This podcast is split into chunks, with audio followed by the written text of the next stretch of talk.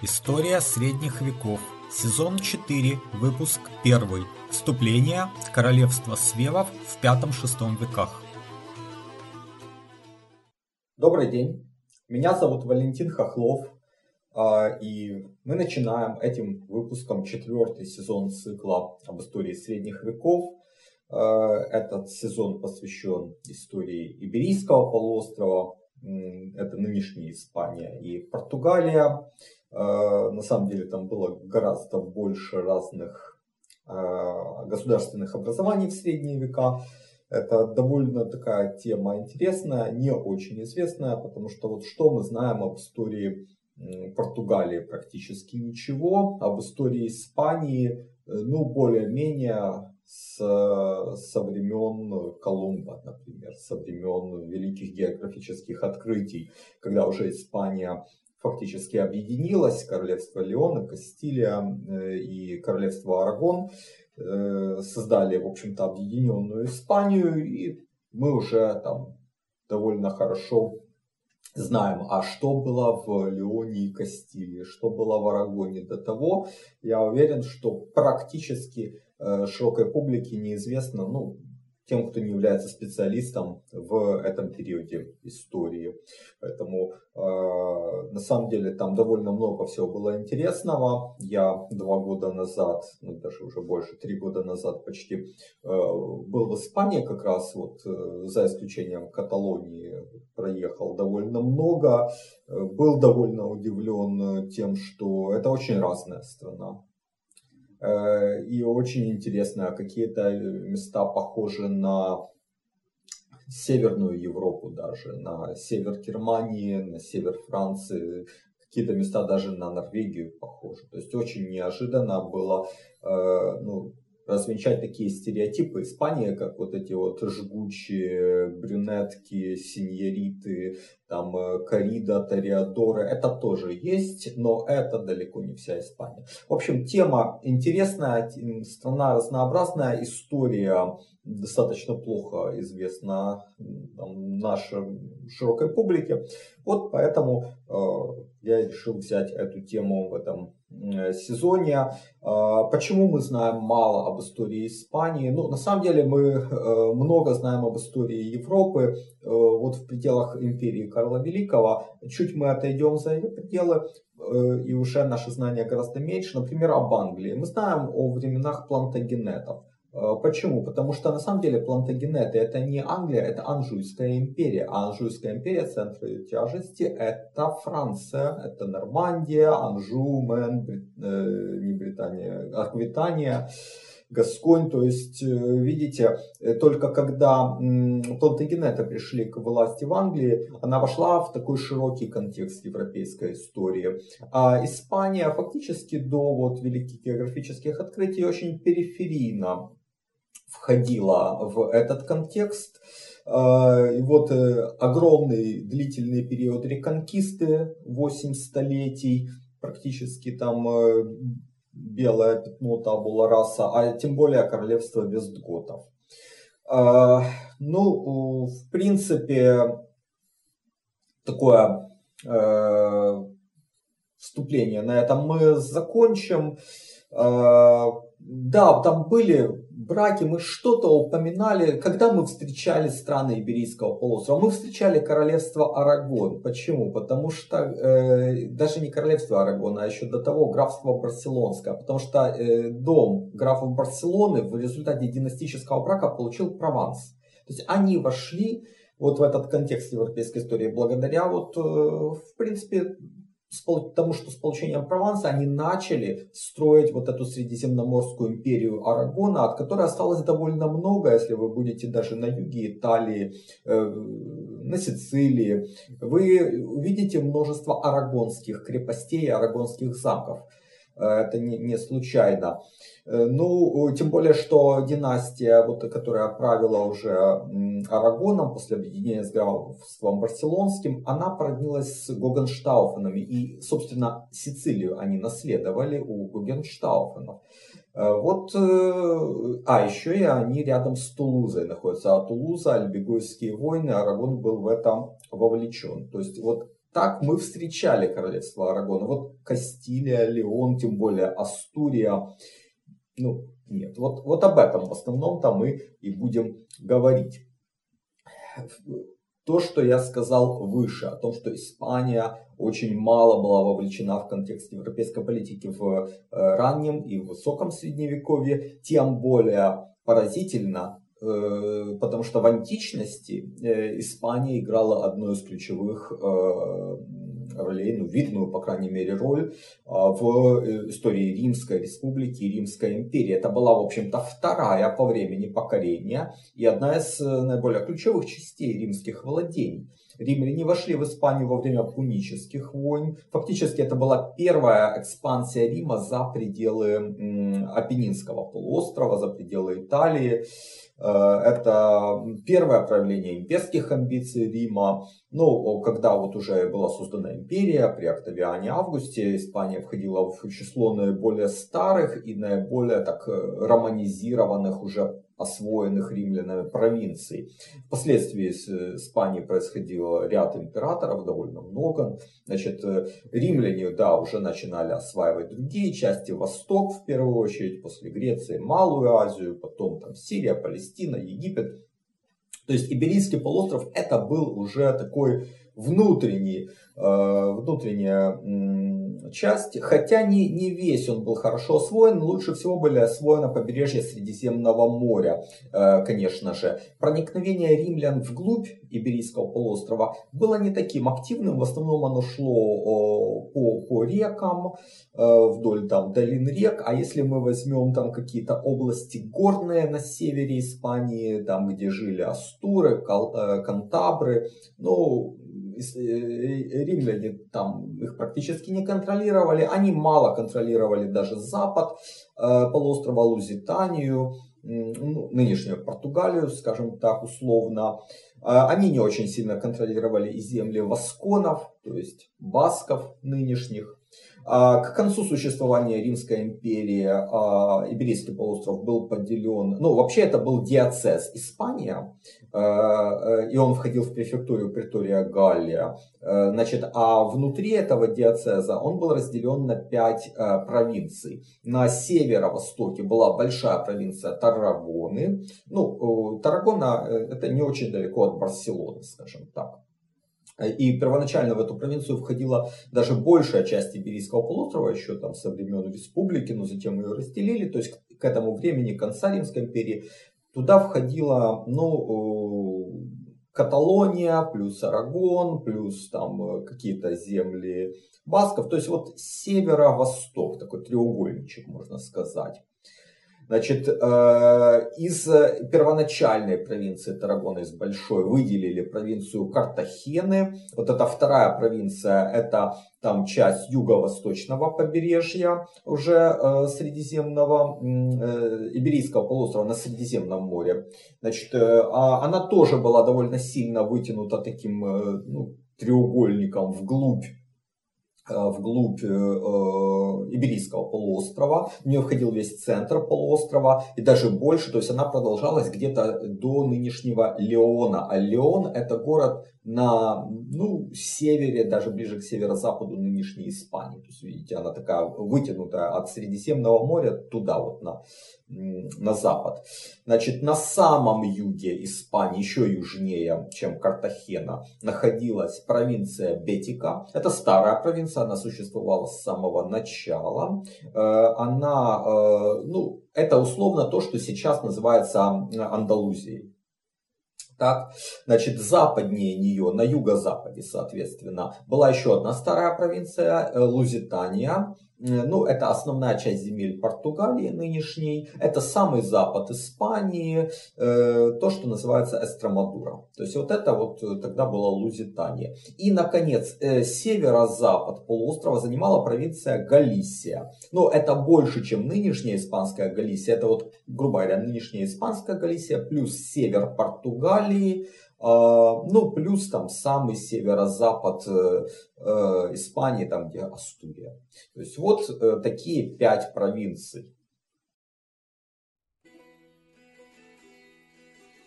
Вот уже около 20 лет я увлекаюсь историей средних веков читаю книги и смотрю передачи, а недавно начал и сам создавать видео и подкасты на эту тему. Это мое хобби, и я создаю контент совершенно бесплатно. Но если у вас есть желание и возможность поддержать мой труд материально, то присоединяйтесь к моему сообществу на сайте Patreon. Оно называется по моему имени Вэл Хохлов. patreon.com касая VAL подчеркивание KHO Не забывайте подписываться и на мой канал в YouTube. Его можно найти также по моему имени Вэл Хохлов.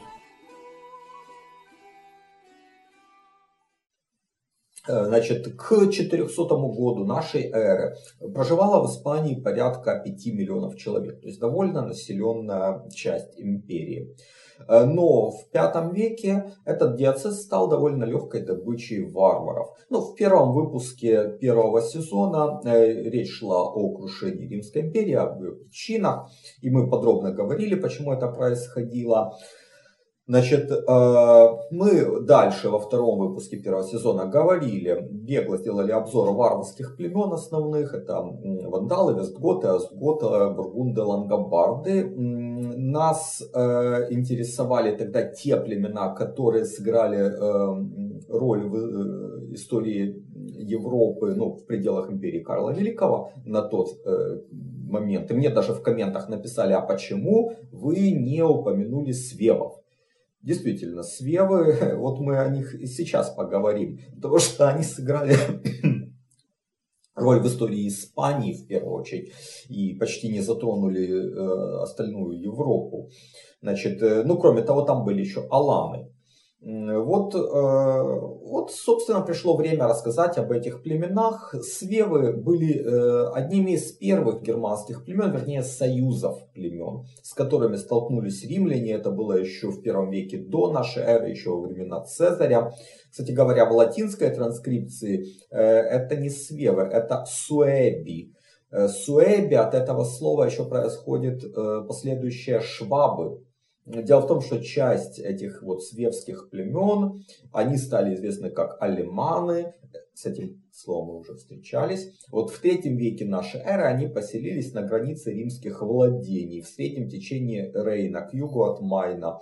Э, вот, э, мы позднее с алиманами сталкивались, когда франки их покорили. А э, франки жили севернее. Соответственно, когда франки начали экспансию на юг, в начале 6 века они покорили э, алиманов, прочно там, включили эти земли в то королевство, которое впоследствии стало называться Австразией, а потом бы единая империя Карла Великого, а потом это э, как бы уже восточно-франкское королевство, но самый его юго-запад, и, и стала эта вот часть называться герцогством Швабия. Вот вот название э, Швабы или Свевы, ну потому что алиманы были, в общем-то, из этого союза племен. Однако в 406 году э, часть свевов по всей видимости, присоединилась к движению других племен. То есть с востока шли племена, видимо, их теснили гунны. Вот они с востока э, шли на юг, на юго-запад. И это были племена вандалов и аланов.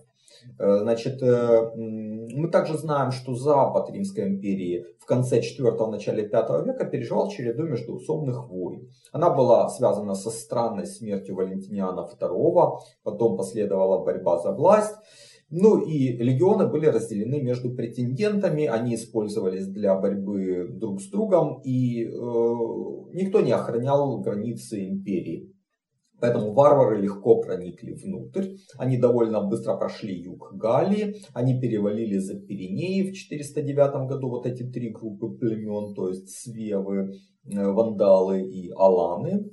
Э, дело в том, что в Испании также шла междуусобная борьба между сторонниками там, двух императоров. Вполне вероятно, что одна из сторон пригласила варваров для использования в качестве, ну, скажем так, военной силы, таких наемных наемников.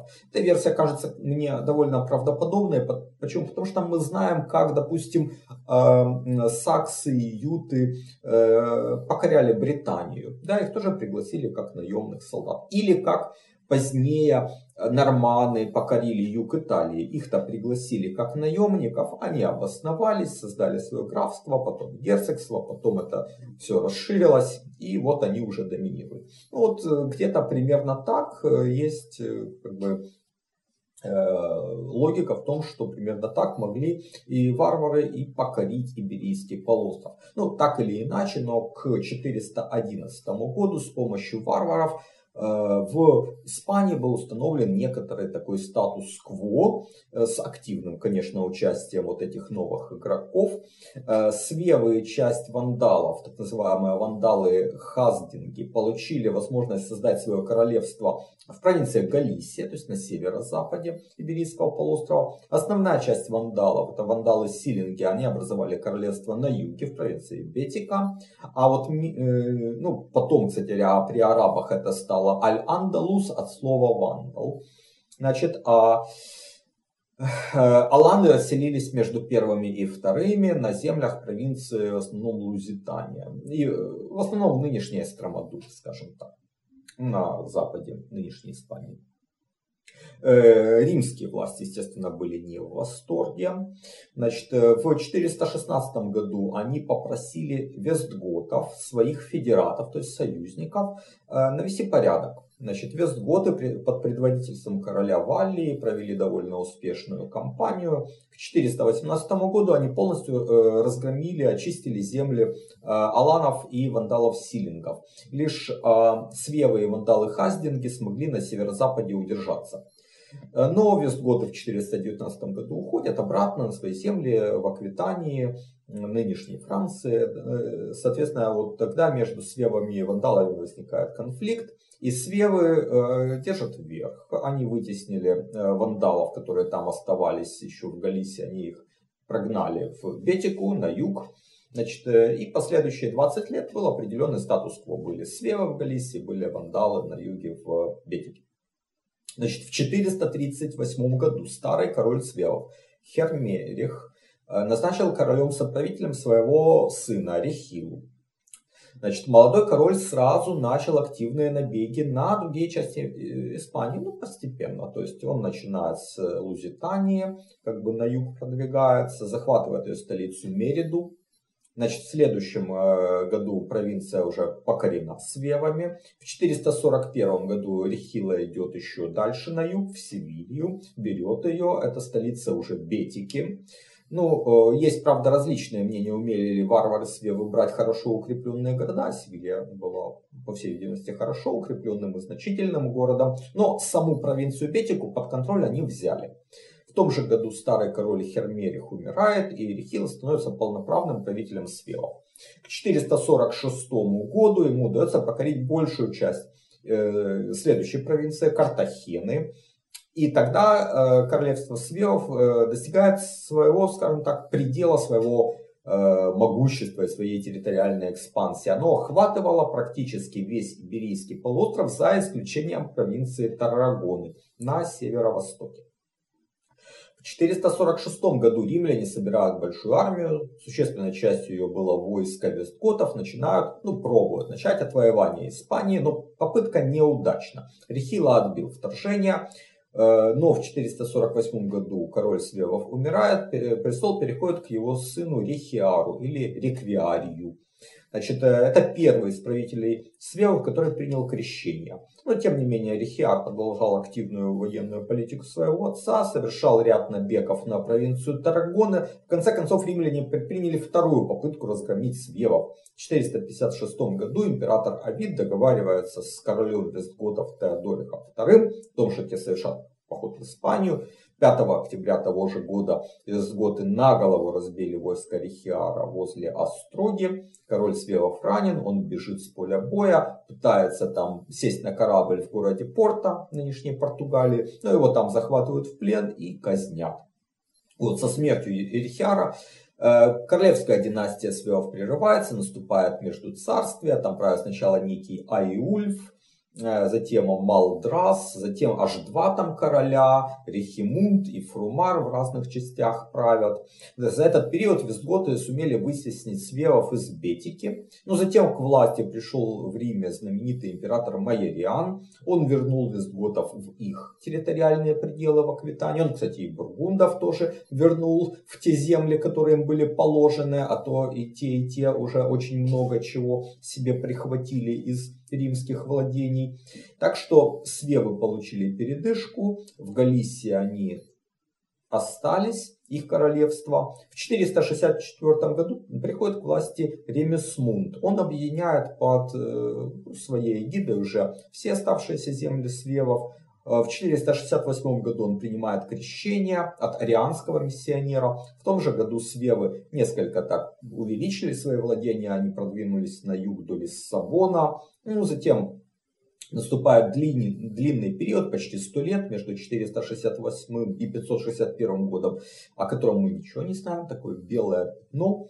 561 год знаменателен тем, что 1 мая в городе Брага начался церковный собор, на котором присутствовал король Свевов Ариамир, поэтому мы знаем, вот, что там появился король. Значит, э, он уже был христианином, причем в ортодоксальной, то есть католической, а не арианской версии. И на землях э, королевства Свевов было установлено две кафедры митрополитов в Луга и в Браге. Брага это была столица королевства. Луга это был, в общем, там северо-восточный большой город. Значит, э, кстати говоря, в тех краях на северо-востоке королевства к тому времени появляются бритты. Они бежали из Британии под натиском англосаксов, но там а, большой роли в истории Испании бритты эти не сыграли. Значит, в 572 году происходит второй собор в Браге. Значит, э, правил свелами в ту пору король Миро, который в 570 году сменил на престоле короля Тео де Мара. Значит, в правление мира мы знаем, что в королевстве Вестготов, а Вестготы уже на ту пору расширились почти на весь э, Иберийский полуостров. Там разразился конфликт между королем Лео Вигильдом и его старшим сыном Герминигильдом. А, визготы в основном были арианами, но вот Герминигильд под влиянием жены принял католичество, взбунтовался против отца, отец осадил его в Севиле, и вот в 583 году король Миро, который также католик, идет на выручку Герминигильду, решил снять осаду, не преуспел, Лео Вигильд его опередил, окружил лагерь Мира, вынудил э, короля Свевов заключить с ним договор, по которому тот присягал на верность королю Вестготов. Но вскоре после этого король мира умер. Перешел, престол перешел к сыну мира, его звали Эборик.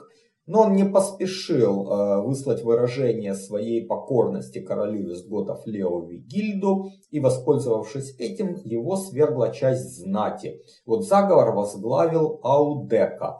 Э, он женился на вдове покойного короля Мира. Таким образом стал отчимом Эборику. Э, опираясь, наверное, ему войско, этот вот Аудека в 584 году захватил короля Эборика и насильно постриг в монахи. То есть Эборик больше не мог править. И королем Аудека объявил себя. Лео Вигильд, король Вестготов, воспользовался ситуацией и в 585 году он вторгся в пределы королевства Свевов, захватил Аудеку и поступил так же, как тот поступил с пасынком, то есть постриг в монахи насильно. И затем королевство Свевов было присоединено к королевству Вестготов э, и прекратило, в общем-то, свое существование. Таким образом, к 585 году единственной такой большой силой остались на Иберийском полуострове Вестготы. Там были еще владения византийцев небольшие, э, но в основном Испания, Иберийский полуостров, это были владения Вестготов. И, собственно, о этом королевстве мы подробнее поговорим в следующих выпусках. А я благодарю вас за внимание. Я напоминаю, что у меня есть э, страничка на сайте Patreon, где вы можете поддержать вот этот проект. Э, patreon.com касая VAL, подчеркивание KHOKHLOV. Э, присоединяйтесь к числу патронов на Патреоне. Также подписывайтесь на мой канал YouTube который так и называется по моему имени Вэл Хохлов. Соответственно, на нем будут дальше выкладываться выпуски этого четвертого сезона. Ну а мы услышимся и увидимся в следующий раз. До свидания.